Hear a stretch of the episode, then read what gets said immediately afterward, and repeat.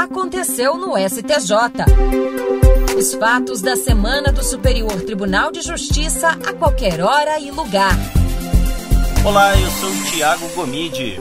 Olá, Tiago. Oi, pessoal. Eu sou Fátima Uchoa e está começando agora mais um podcast Aconteceu no S T J. Aqui você fica por dentro das principais notícias e acontecimentos do Superior Tribunal de Justiça. Durante o recesso forense e as férias coletivas dos ministros até trinta e um de janeiro, vamos destacar as principais decisões proferidas pela presidência do Superior Tribunal de Justiça, que é responsável pelas deliberações nesse período. E para começar, o presidente do S T J, ministro Humberto Martins, analisou pedidos de liminar em habeas corpus a investigados por suposto esquema criminoso na Prefeitura do Rio de Janeiro. Os pedidos foram dos empresários Rafael Ferreira Alves e Adenor Gonçalves dos Santos, de Mauro Macedo, ex-tesoureiro da campanha do então prefeito Marcelo Crivella, e do ex-delegado de Polícia Civil do Rio de Janeiro, José Fernando Moraes Alves. Humberto Martins negou o pedido de liminar para substituir a prisão preventiva por outras medidas cautelares a Rafael Ferreira por considerar, entre outros motivos, que há indícios suficientes de autoria e materialidade delitivas. Mas ele estendeu os efeitos da decisão que concedeu prisão domiciliar ao prefeito do Rio, Marcelo Crivella, a Adenor Gonçalves e Mauro Macedo, que comprovaram ser do grupo de risco para a covid dezenove. Entre as medidas diversas da prisão que foram definidas, os investigados estão proibidos de manter contato com terceiros e tiveram que entregar telefones, computadores e tablets às autoridades. Por último, o ministro Humberto Martins negou a extensão dos efeitos ao ex-delegado Fernando Moraes, que deve continuar preso. Ele não comprovou integrar o grupo mais vulnerável para a covid dezenove. Os réus são investigados em operação que apura suposto esquema de corrupção na Prefeitura Carioca.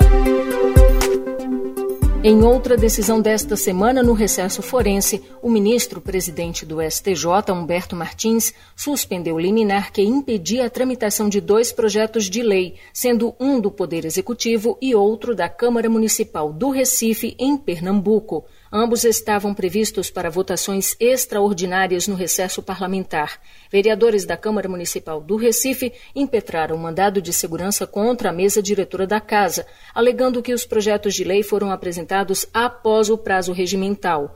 Um desembargador do Tribunal de Justiça de Pernambuco suspendeu qualquer ato de deliberação da Câmara. Então, o município do Recife pediu ao S T J a suspensão dessa decisão liminar. Ao atender ao pedido, o ministro Humberto Martins observou que foi demonstrado que a decisão judicial violou a autonomia do Poder Legislativo relacionada a projetos de lei. A decisão é válida até que o Tribunal Estadual julgue a ação. O presidente do Superior Tribunal de Justiça, ministro Humberto Martins, substituiu por medidas cautelares a prisão preventiva imposta a um motorista idoso de Minas Gerais, flagrado dirigindo alcoolizado. A Justiça Mineira havia convertido a prisão em flagrante em preventiva, revogando a fiança arbitrada anteriormente, sob a justificativa de que o acusado, como já foi flagrado outras vezes embriagado na condução do veículo, poderá comprometer a ordem pública. Para Humberto Martins, o próprio Código de Trânsito Brasileiro prevê a possibilidade de se decretar como medida cautelar a qualquer tempo a suspensão da habilitação que pode ser plenamente aplicável à espécie como meio apto de evitar a continuidade em tese das condutas pelo idoso. O ministro ainda observou que, como indicado pela defesa, o motorista tem sessenta anos de idade e está com doença grave, sendo, portanto, do grupo de risco de contaminação da covid dezenove, nos termos da recomendação número sessenta e dois de dois mil e vinte do C N J. Além da suspensão da permissão ou da habilitação para dirigir veículo automotor, enquanto não julgado o mérito do habeas corpus, Humberto Martins determinou ao idoso, liminarmente, o comparecimento em juízo para informar endereço atualizado e justificar atividades laborais. Também a proibição de mudar de endereço sem comunicar ao juízo e a proibição de frequentar bares e congêneres. A quinta turma do S T J vai julgar o mérito do habeas corpus sob a relatoria do ministro Ribeiro Dantas. Em outra decisão no recesso forense, o ministro-presidente do S T J, Humberto Martins, determinou que o Juízo de Execuções Criminais de Rosário do Sul, no Rio Grande do Sul, cumpra imediatamente decisão do ministro do S T J, Antônio Saldanha Palheiro, que concedeu prisão domiciliar humanitária em virtude da covid dezenove a um homem com AIDS e tuberculose, condenado por tráfico de drogas. No último mês de março, o ministro Antônio Saldanha Palheiro deferiu o pedido de liminar para permitir que o condenado aguardasse em prisão domiciliar o julgamento definitivo do habeas corpus em expressa referência à Recomendação sessenta e dois de dois mil e vinte do Conselho Nacional de Justiça. Foi determinado que o juízo da comarca estabelecesse as condições da prisão domiciliar.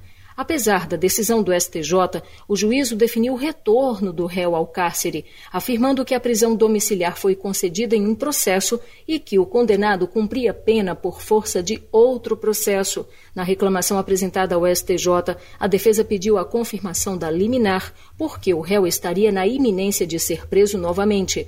Humberto Martins enfatizou que a prisão domiciliar não ficou direcionada ou restrita a alguma execução específica, mas foi concedida por razões humanitárias, justamente nos termos recomendados pelo C N J, e apenas enquanto perdurar a pandemia decorrente da covid dezenove. Assim, o ministro determinou que o juízo de primeira instância fosse comunicado com urgência, bem como o presidente do Tribunal de Justiça do Rio Grande do Sul, para efetivo cumprimento da decisão sob as penas da lei, inclusive na esfera administrativa, com a imediata remessa para a Corregedoria Nacional de Justiça.